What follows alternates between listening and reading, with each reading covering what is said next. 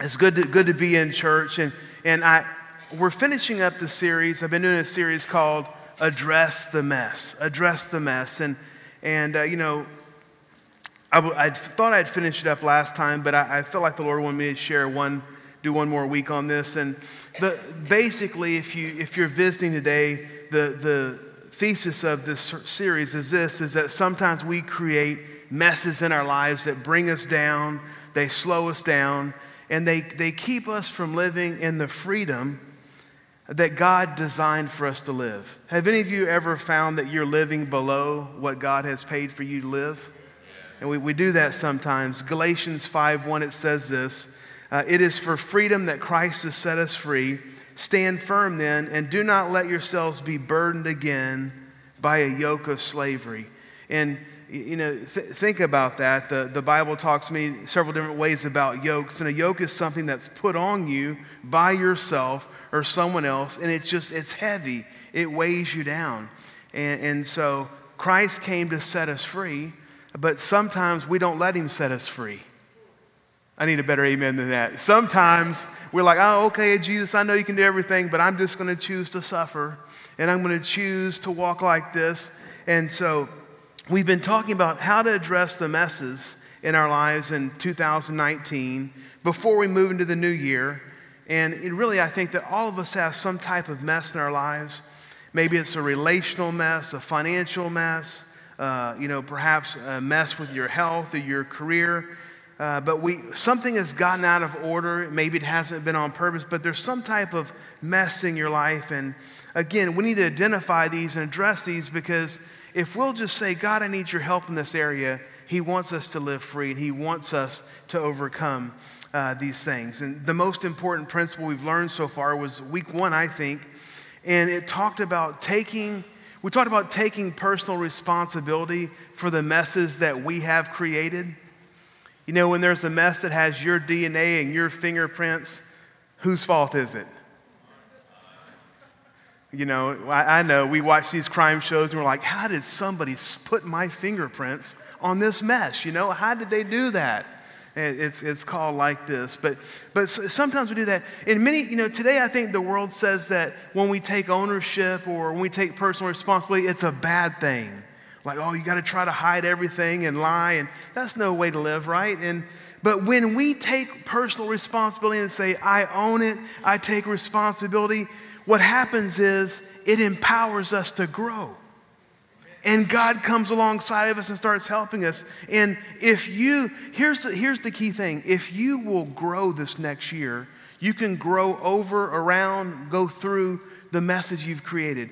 The reason we stay in messes, and last week we talked about re, recurring messes in our lives. Sometimes we do the same thing over and over and over again, even though we say we're not going to. And it's because we're, something is out of order or we're not growing. If we grow, we'll always move, move beyond that. And on week one, we talked about Adam and Eve, and you know, God gave them a perfect place to live, perfect environment. They messed it up, and Adam and Eve, they both blamed each other. And then they, when that wasn't working, they blamed God. So, so think about that. Sometimes, sometimes we do that, and basically, we can't grow if we live in denial. If we're in denial about something, uh, you, you, know, Adam and Eve were, were, in, were in denial and we, we have to own up to it. And so I saved the best for last. And um, today we're, we're going to look at the stickiest of messes that we create in our lives. And that's the messes we create with personal relationships. This is going to be a little painful, maybe, but it's, it's okay. Uh, I think God will help you. I hope God helps you, right? But let me see a show of hands. How, uh, how many of you have had, at some point in your life, a breakdown in a personal relationship. Some of you don't leave the house. You, wow, that's amazing. They're, they're 20% of our congregation, and they have never had a personal relationship, but they're sitting next to their spouse, so I know that they're lying, right? Hey, I've been married for 29 years, and I know one thing. You've been married long enough, you have a, a love fight, right? A love fight. But think of this when our relationships are not right, you know what happens? It happens to every one of us. There's a sense of tension. There's tension, there, there's hurt, there's pain, and usually there's remorse because we know we could have done better. So we got all these things going on while we're struggling to fix them. And if any of our relationships are not right, it weighs us down. It's like going through life with a hundred pound weight on your back. It's like driving down the freeway and you got it floored and you don't know why you're not going faster, but the emergency brake is pulled. I mean, that, that, that's what it's like when we're trying to go through life and we're weighed down by messes in our relationship. Um, there's a really good book. It's by N.T. Wright. He's just a great scholar and a brilliant guy. And he wrote a book called Simply Christian. And I'm really not encouraging you to read it unless you want to grow because it's actually a painful little book to read. But Simply Christian, and he, he says this He says, There's an ironic situation with the human condition. We long for relationships, we ache for them, but we stink at them. Now, here's the actual quote he said. He's like, Isn't there something odd about this? How is it that we ache for each other and yet find relationships so difficult? Man, that's, just, that's something in, in, in, incredible. He, he went on to say that we see problems in relationships on a micro level and a macro level. So, mac, micro is small, like individual families, macro is like global. But he said, Think about this. None of us, everyone here knows somebody a family that's torn apart by strife. You know, brothers and sisters aren't talking to each other, kids aren't talking to their parents, aunts aren't talking to uncles and cousins, and, and you've seen people that have been friends for decades and not, they're not talking anymore. I mean, we see this every day. And then on the macro level, do you know that in the history of our world, there's only been 283 years of peace? I mean, think about the thousands of years. Right now, Right now, there are 40 armed conflicts going on around the world. And it's, it's all because of the breakdown of relationships. One, one group doesn't like another, so there's genocide going on and, and, and just terrible things. But, it, but it's mostly about relationships. As a pastor, 80% of all my counseling sessions have to do with, with some type of a broken relationship. And, uh, you know, there's a breakdown in a relationship, and now people aren't talking, so they come to me. And I have to tell you, that's the most, you know, if you ask police officers, they say that domestic disputes are the one thing we never want to go because it just gets crazy. And I have to tell you, there is nothing more stressful than trying to help a family that's not talking. I mean, it's just, it's just crazy, you know? And uh, usually the solution is very easy. But anyway, so these relational things. So here's, I want to start off with a, with a little bit of truth. We're going to read a lot of the Bible, but this is just my, I'm going to start off with, I'm telling you, this is my opinion, okay? Although I could probably find it in the Bible, but this is my opinion. Uh, the, the, I have learned from talking to so many different people the secret to healthy relationships between adults. If you'll do these two things, you'll never have a broken relationship. One is love unconditionally, and the second one is the one that's hard keep your mouth shut. Love unconditionally and keep your mouth shut. How many know that that actually works, you know? And I'm sure Jesus said that three or four times in there in the Sermon on the Mount. But I mean, think about this. If, you have, if your kids are growing up, you have grown kids, and I have grown kids. I have grown kids. My kids are all grown now. And I've had to learn. I'm trying to do better because, you know, Tracy tells, tells me, don't talk to them about that. They don't want to talk about that. Well, I, I think they're just joking, right?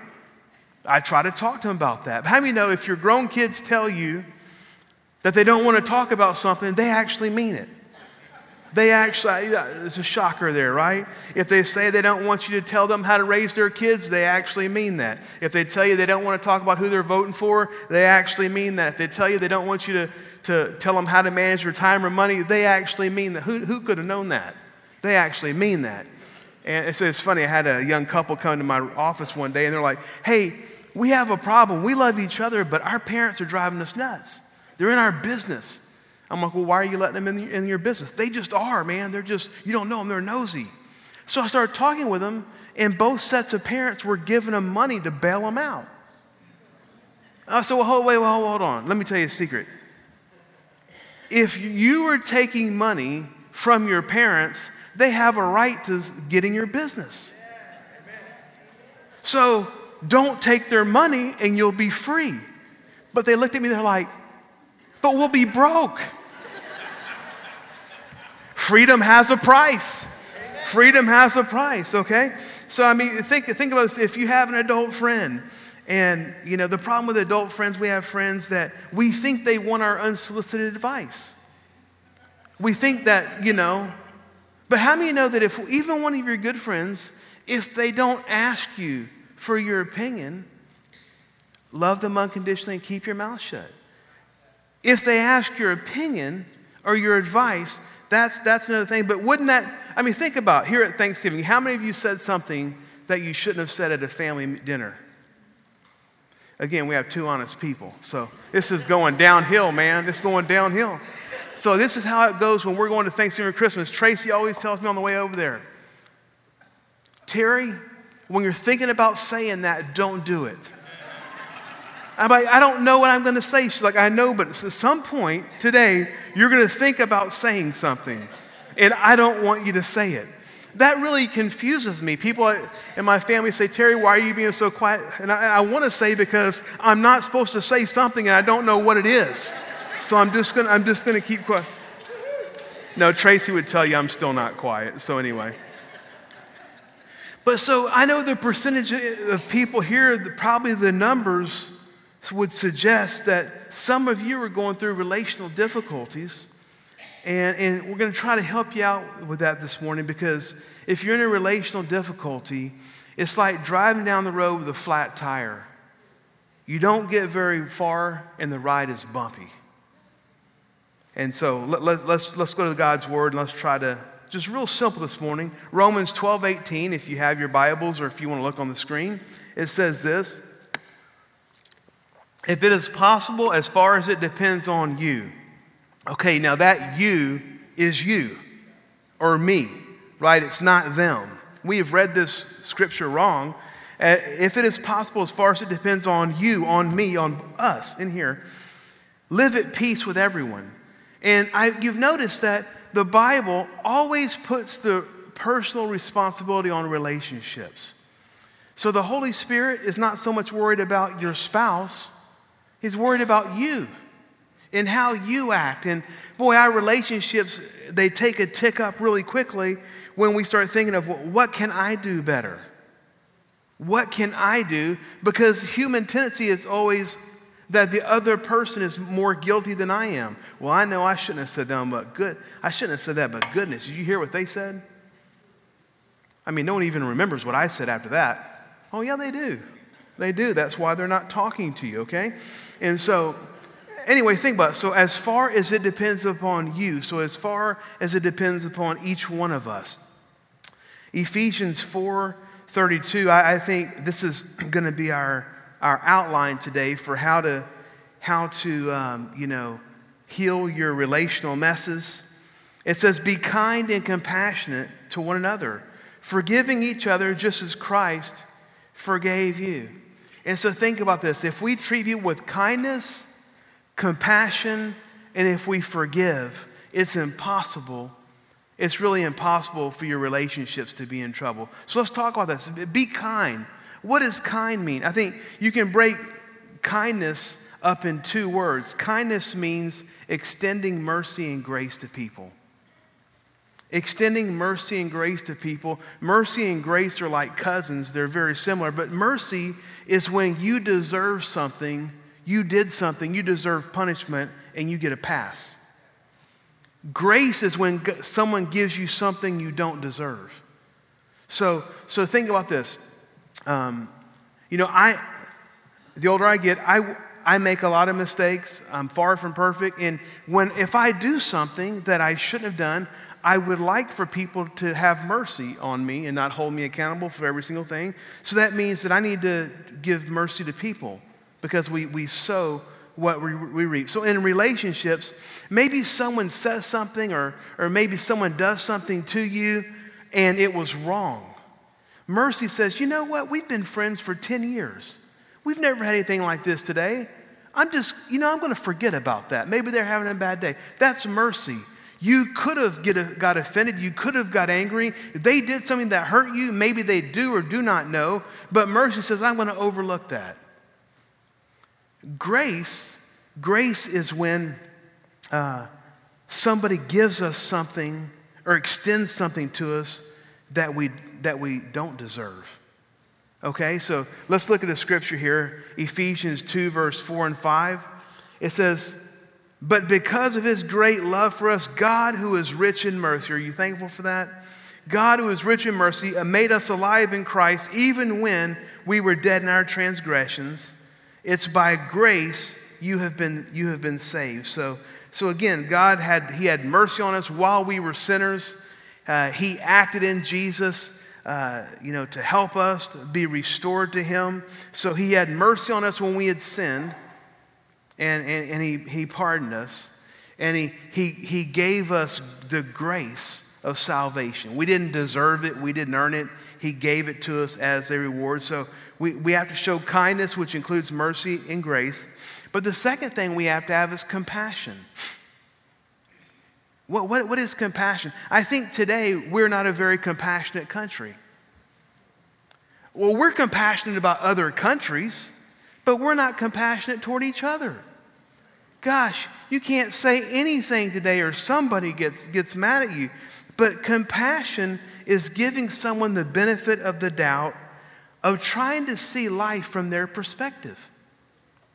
Do you, you do know if you're having a relational conflict with somebody, sometimes it's good to think, well, gosh, I wonder how they see it.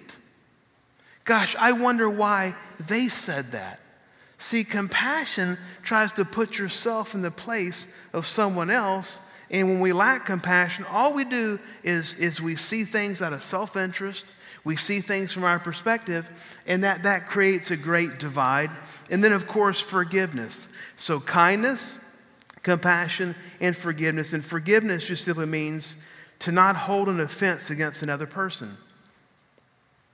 There's a great verse on this in Matthew chapter 5, verse 23 and 24. It says, Therefore, if you are offering your gift at the altar and, and, and there remember that your brother or sister has something against you. Now, here's the thing. You may, you may not have something against them. It says, if you go, if you go to church and you're about to, you know, worship the Lord, you remember that someone has something against you, that it says, I want you to uh, leave your gift there in front of the altar, first go and be reconciled to them, then come and offer your gift. So it's not even if you're mad, if you know somebody that has something against you. This verse says basically what this is saying is that we're supposed to be proactive in mending relationships. We're supposed to be proactive. Have any of you ever come to a four way stop? Like there's an intersection, there's a four way stop, and like you're a little bit confused on, well, I, was I here first or was, you know, you're trying to, you know. I had that conversation with my wife a few years ago. At the time, she drove a big extended length expedition, and I asked her what she does, and she's like, well, usually I'm the biggest car there, so I just go. Okay. Well, that's one way to solve an issue. Okay? But any, anyway, so think, think about this. So you come to a four way stop and, and, and you're not sure who should go and you don't want to make anyone mad and anything like that. And you kind of, that's how it is when we're trying to mend relationships. You, there's a problem and people are kind of thinking, I mean, most normal people, I know there's some that aren't normal, but most normal people, they're like this. Well, who should go first? Who should make the, the next move? And at the four way stop, it's whoever's first is actually supposed to go. Not who's bigger, Tracy, but it's the first one there. I'm sorry, I had to do that. Lord, forgive me. I'll, I'll, don't worry about it. I'll pay for that one later. So it's the one. So, what we think in relationships, we think that the one who has the most guilt, they're supposed to be the ones who go first. I mean, you know, and the problem is we're the one who assigns guilt. Well, I was probably 27% wrong, right? Which means they're upwards of 70% in the guilt. Certainly, God would want them to go first. And so we sit there like at a four way stop, and we end up going years with broken relationships when really, if we'd have been proactive and if we would just grow up, Amen. grow up and be mature and make the first step, our relationships could have been, could have been right months and, in, in years ago. But think about this. He, Jesus says if you come to church and you're getting ready to worship and you remember that somebody has something against you, you're supposed to leave church and go make it right. And I, I was scared this week to even read this verse. I'm like, man, I may be here by myself if everyone actually did that.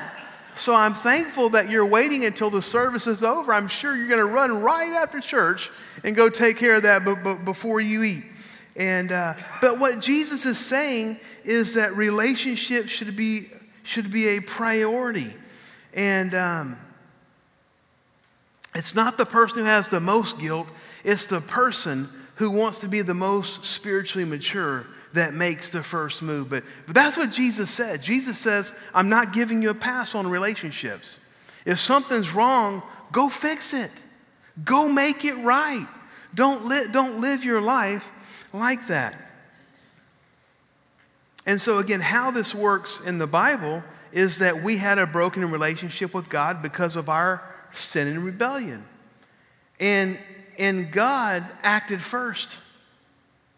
He acted while we were still sinners. He acted in Jesus so that we could be restored. So God took the first step. God was proactive. God built the map, and all we have to do is respond to what He did. Uh, the author, Max Lucado, he says this if there, if there are a thousand steps between you and God, that's how far apart you and God are, God will take 999 steps, but you have to take the last one. So that's good news. God, God does most of the lifting, and we just have, we just have to be, have to respond. But man, there have been so many times in my life when I've had fragmented relationships, and uh, and the Holy Spirit never gives me a pass. I always get that tap on my shoulder. Uh, in fact, and says, "Hey, I want you to go make it right." And man, listen, I've, I've had to apologize to so many people. Sometimes as a pastor, sometimes, many times unknowingly, I hurt somebody. Gosh, my goal was never to hurt you or offend you. Please, please forgive me. And, and of course, in friends, sometimes I don't respond right. Of course, my family, I've apologized to the most. The most to Tracy and my kids. And, and hey, I'm, I, I'm, I'm you know, I'm not above that, but man, you, do you know that if you actually start apologizing, um, because that's never fun, that it makes you live a little bit differently? Because, man, if I say that, I'm going to go have to say that later, you know? It, it, it kind of makes you start to, start to hopefully do better. And, and uh, so I have a question for you. And you don't have to raise your hands. Sometimes I ask you to raise your hands and I really mean it and you don't. Know, sometimes I really don't want to raise your, hand, raise your hands, and you do. How many of you sinned a lot this week? Man, that's me, Pastor, right? But how many of you have ever had to apologize to somebody? It's not, it's not so much fun. How many of you know you should apologize to somebody, but you're still holding out? We got to deal with that. For, forgiveness is so important. We're talking about forgiveness, so kindness, which, which is mercy, extending mercy and grace, compassion and forgiveness. We need to be quick to forgive. Forgiveness is so important because you know that the Bible actually says that if we don't forgive other people, that God won't forgive us. Someone didn't believe me when I said that. I had to. I said, "Well, I read that in the message. I'll read it again today." But Matthew 6, verse 14 through 15, it says this For if you forgive other people when they sin against you, your heavenly Father will also forgive you. But if you do not forgive others their sins, your Father will not forgive your sins. That's a, that's a tough verse, which means we, we don't have a choice whether we want to forgive. We're commanded to if we want to be forgiven. John Wesley said this He said, You can choose not to forgive someone else, but just plan on never sinning again. How many of you think you may sin, right? You, so we have, to, we have to forgive people. You know, forgiveness takes one person. I can forgive somebody whether they want to forgive me or not. I can forgive them. But reconciliation takes two.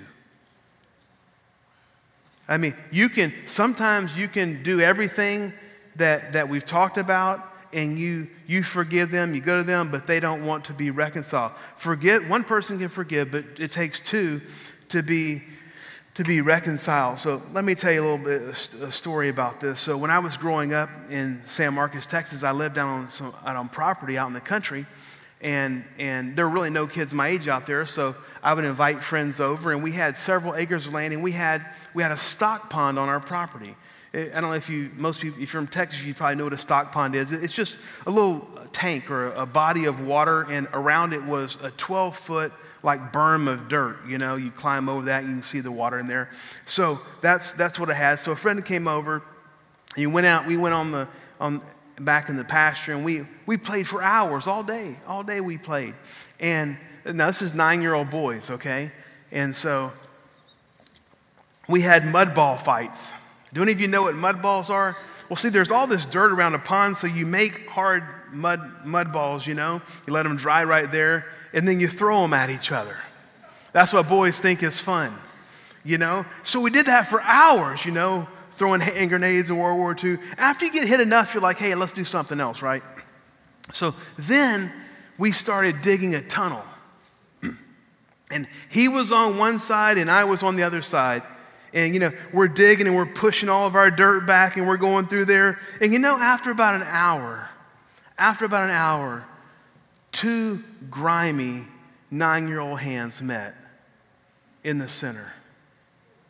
That's what reconciliation is. Because we all have mud and dirt and sin and stuff we're messing with. And you're pushing that away when two people come together and they make their relationship right. That's reconciliation right there. And it, it may not look pretty. As a matter of fact, we looked horrible. When I, later we went into the house, my mom says, What in the world have you been doing? And I'm like, Do you have to ask? I mean, we've been doing what boys do. And that's the problem. We do what people do normally, but if you want to live extraordinary, you got to stay free. You got to have healthy relationships. And at any cost, you have to reconcile one that's not good. At any cost, whatever you can do.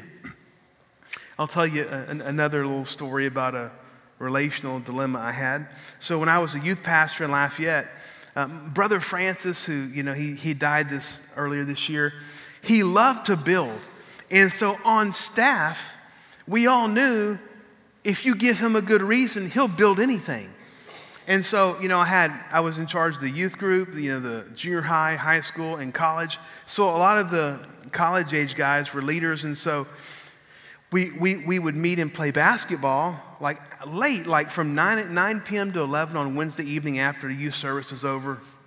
And, but it wasn't really a great court. And so one day, Brothers Francis, his property, looked over the whole property. Uh, uh, one day after staff meeting, I said, Hey, Brother Francis, see back there? He said, Yes, yes. Like, man, if we could concrete that area right there and make it even, that would be an incredible basketball court for the college kids.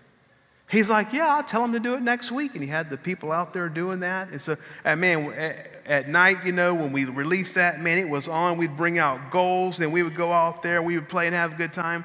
And so one night, we didn't have enough people. So that means, you know, for even teams. So uh, the, the guy said, Hey, we have a friend that wants to play. We'll invite him. And I invited a man from the church, you know, to come. So everything. Now, these were pretty physical games. You know, it's like the NBA, the old school NBA out there, you know. But no one ever got mad. We never had problems. So this, this kid came, this college kid, I'd never seen him before. And so we're playing, and him and I are guarding each other. And man, he's like really like, he's like trying to body me up and stuff. And and I'm like, man, this kid, I got him by 30 pounds at least, you know? And so we go down one way and he hooked me and threw me around and scored a layup. And I, am not, I'm not going to call a foul. I mean, if one can do that, two can do that. So the next time down, I did the same exact thing he did to me, I did it to him. And the ball came through the hoop, and he, I'll never forget this. He grabbed the ball. We were like five feet apart. And he just threw it at my head. Now, I know you're concerned, but I had ninja skills. You know, I did that like that but like everyone was just like, what's going on? Because all my all my leaders out here is like, you know, that's Pastor Terry, and we had this guy from the church that I invited. And after he threw the ball at me, all I saw was his elbows. We were way out in the back part of the car. He ran all the way to his car and got it and drove off. And as he's running across the field, one of the guys were like, man, we can't finish now. We can't finish. I'm like, I don't know that we need to finish tonight. So, so it was bad. So I go home and Tracy's still awake. She's like, Why are you home early? I said, We had a weird thing happen tonight. This kid threw a basketball at my head and really strange. She's like, Well, what did you do? I played basketball, you know, and so so I didn't sleep that night, and I'm like, this is weird, man. This gets back to Brother Francis. He's going to cancel our basketball thing. He's going to build something else there. So the first thing I did, I woke up, and the, the adult that was with us, uh, he's actually on staff now at, um, at in Family Life Lafayette, Rob Miller. And um, so I went, to, he owned a Subway. I went to Subway, and I was like, Rob, man, I'm, I'm the first one there, you know hey, I, I'm, I'm so embarrassed. I'm so sorry that's happened, and that's never happened again. And he just sat there and looked at me, and, and uh, he said, oh, yeah, yeah, there's no problem, Terry. I, I, I accept your apology. You don't need to apologize. And, and so I thought, okay, that's okay. I'm leaving. He's like, hey, Terry, we playing the same time uh, next week? He said, that was very exciting. I said, yeah, we're playing the same time next week, okay? So now I've got to go talk to this kid who lost his mind and threw a basketball at me. So I go to his house. I go to his house, and he opens the door and his mom is there and he's like kind of scared and i say hey his name was doyle so doyle can i talk to you and uh, so you know before i said anything he said he said pastor terry i'm so sorry he said yesterday my father was diagnosed with a rare heart condition and he said the whole thing last night it had nothing to do with you it had nothing to do he's like i just had all this pent up emotion you know and all this and and I said, Well, where's your dad at? He said, Well, he's in the hospital. He said, Would you go pray for him? And we went and prayed for his dad right then. And um, he said, Can I play again next week? it's all about the game, man. I'm telling you, it's the hottest game in town, you know? You gotta get, gotta get an invite. And I'm like, Yeah, but you're gonna guard somebody else. I don't want anyone winging a ball at me. You, you show your sins to someone else. So I want to I want to give you some relational gold just for a minute. What I, this is what I've learned. Relational gold is this: sometimes the perceived problem is not the problem. We got this dirt. We all have this dirt. And how many know that he threw a basketball at me? It had nothing to do with me. It was his dad, and he was scared and, and all this. Sometimes the perceived problem is not the problem, and the person you have a conflict with is not the problem. That's relational gold right now. I know people that haven't talked in years, and the whole reason they got mad at each other, it wasn't, it wasn't about either one of them. Think about this. How many of you have been frustrated about something and you took it out on somebody else? That person actually wasn't the problem, right? You're frustrated about something totally different, and you didn't deal with that.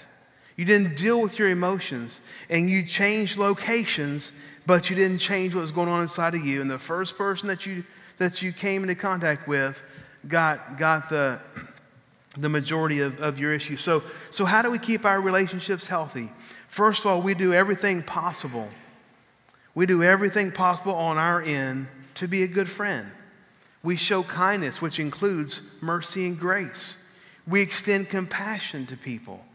We forgive people quickly. You know, I think that most of the times when things happen, we don't even need to talk to somebody. We, we should just forgive them. Man, I'm just going to let that go. That's water under the bridge, you know. They don't even know you're mad. You know, just, just let it go. Forgive people quickly. And, and we're supposed to take the first step and be proactive. But here's the important thing the band can come on forward. The quality of our lives is determined by the quality of our relationships. I mean, I, you can write that down. That's the truest statement you, you will ever hear. The quality of our lives is determined by the quality of our relationship, our relationship with Jesus. That's a big, that's the number one. Our relationship with spouses, children, friends, family. Um, so life is too short to hold grudges. Life is too fragile to hold on to unforgiveness if we can be obedient to these scriptures that we read today, it will really allow us to live free and lighten the load as we move forward in, in 2020. I said this one at a time, and I said, you know, I think there's several ways to there's several ways to, to do this. And, you know, maybe if if you have some really deep hurt and some things that happened in the past, you know, uh, things like maybe even abuse and things like that, I think the most important, easiest way to do is maybe is to write a letter. Write a letter to somebody. Write a letter to your mother, your father, that uncle, that aunt. Write a letter to them. Express what was done, but it needs to end like this. I just want you to let you know that I forgive you for that. You got to release it. You got you got you got to release it, or maybe it's someone you know now. You can meet with them face to face. Never try, never try to solve a relational issue through social media. That text is not going to work. You know, that message on Facebook is not going to work. That tweet is not going to work. You know, you, you got you got to really do it as an adult. Would you stand with me this morning? Would you take just a moment and, and uh, just allow the, the Holy, maybe the Holy Spirit's tapping you on the shoulder today about a relationship that needs to be mended?